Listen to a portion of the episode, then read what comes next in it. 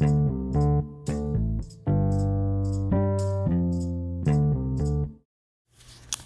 hey, hey, it's your girl. Just call me J. Nicole. And I'm coming to you on a mm, mid morning Monday, the first Monday of July. It's about 11:27 a.m. So yeah, mid morning, right, right before lunchtime, noon. But I had the privilege of being in a book launch um, of sorts. The author's name is Sharon Haynes, excuse me, Jaynes, J A Y N E S, and she's writing a book called Love Struck, or she's written a book by the name of Love Struck, one word. And it's discovering God's design for romance, marriage, and sexual intimacy from the Song of Solomon. So, yeah, it's um, a, a religious, spiritual book of sorts. But what is most impressing um, is I'm not even into like the first chapter. I'm reading the intro and it is really hitting on some things that I'm going to be touching on in my book, um, Parenting While Molested. And one of the things that it states in here, and I'm going to quote directly from her book, is well, we're looking at the song literally, and she's talking about the Song of Solomon. The Bible does tell us that marriage is a reflection of the relationships between Christ and its church. And she goes on to say that the truest of holy matrimonies and sacred it's the truest of holy matrimonies and sacred wedlock. Even the two becoming one flesh in, in marriage is a picture of our becoming one with Christ. So I know you guys like how does that have anything to do with your book on um, parenting while molested? It's the way in which we're taught about sex or the way that we avoid talking about sex that I often feel like is what drives us to exploring sex in itself. How many times have you seen something and it gives you that feeling, especially when you're a kid, you see something, it's inappropriate, yet it gives you a sensation and a tingle on the inside and you're not sure how to address it.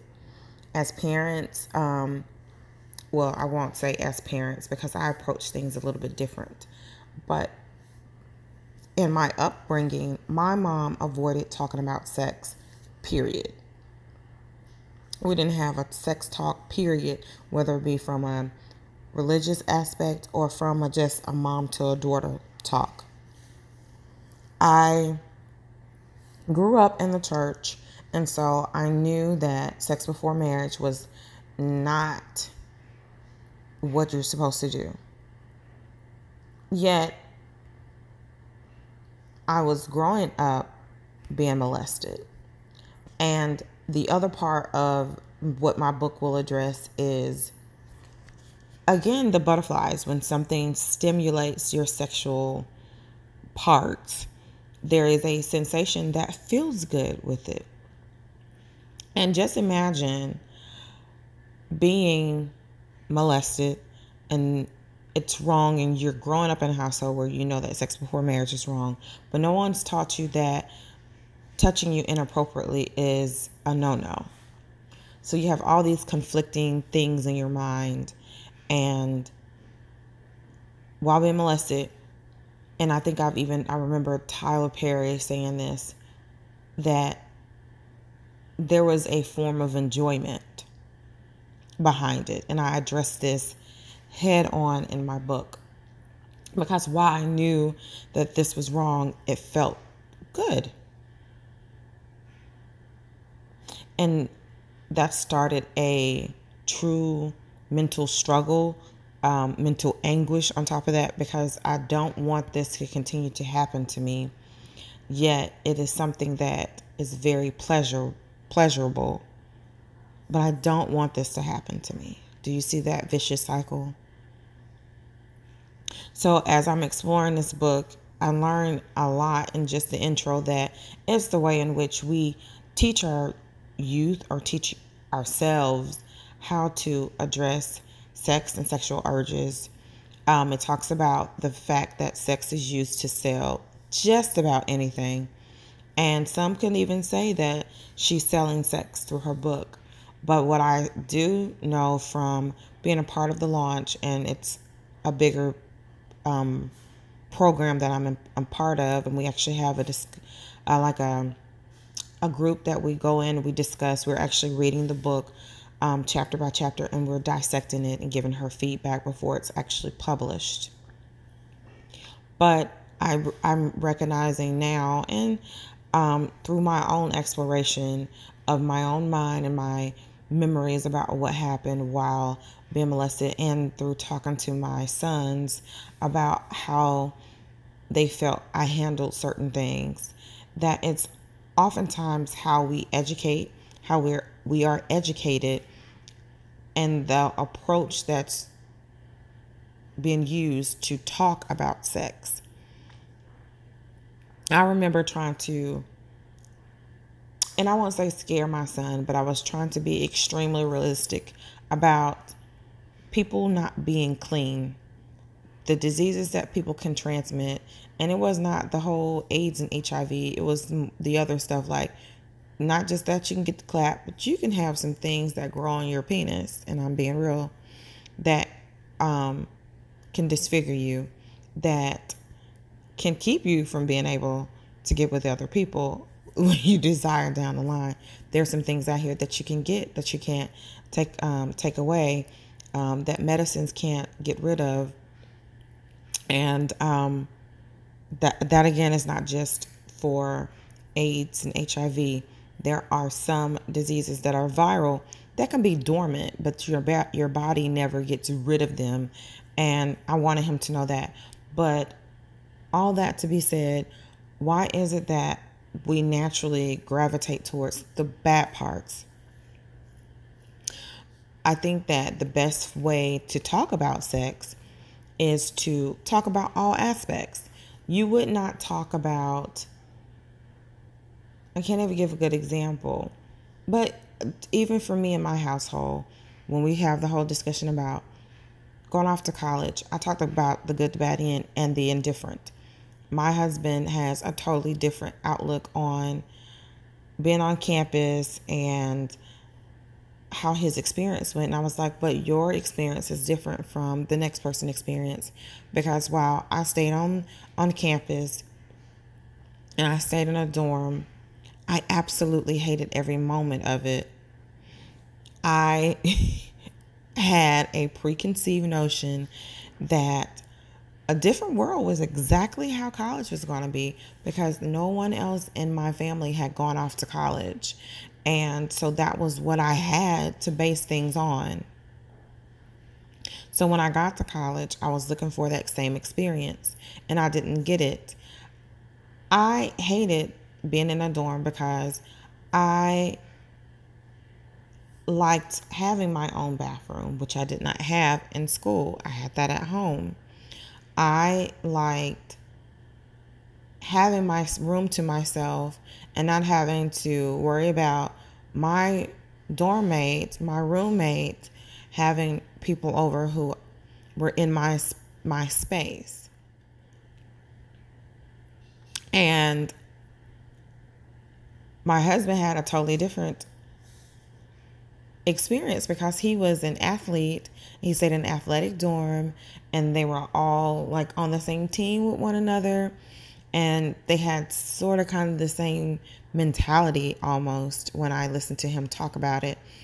And guys and girls are different. And I hate that people try to put women in a box and say women don't get along when that's not true. Because after having that experience, I actually moved into a room with another young lady, and her and I were like the best of friends.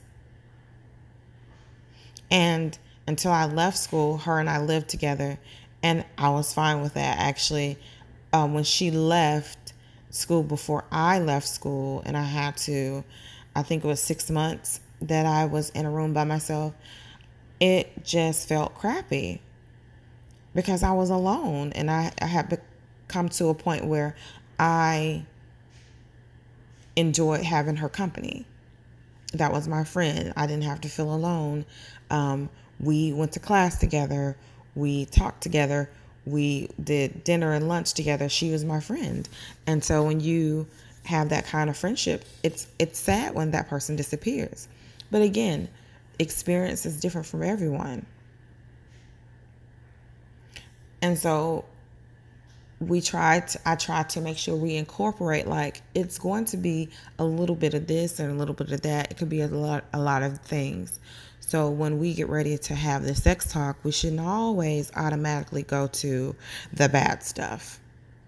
And I had a what my what my son will say was he felt it would be awkward talk about sex just the other night and he used the word kink and for me I guess I say I'm old school. When he used the word kink, I was thinking like kinky, and he just was talking about a G spot, which I, my old school self was like, "Oh, you're talking about a G spot," and the way that I talked to him about it is that you and your partner need to talk to one another.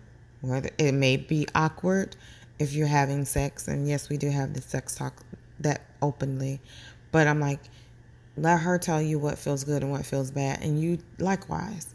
Like if she's like, I like this, do more of it. If she says, okay, I'm tired of it, do less of it. If that feels good to you, let her know. And so forth and so on. And that is some of the things that should be addressed when you're having the talk. To let them know, yes, from a biblical spiritual perspective, sex is supposed to be performed between a man and his wife and not just any Tom, Dick, and Harry. It should be something that is sacred. And I've taught that this should be something sacred because what happens is the value of sex is demoted, but the pleasure of sex is promoted. The value of sex can be something that is for lack of a better expression, heaven sent. And I hate to use that when I'm talking about sex. It feels weird, but it's essentially what this book is saying. It is heaven sent. The promotion of the feeling from sex is like you just you you you sleep with anybody and can get that feeling.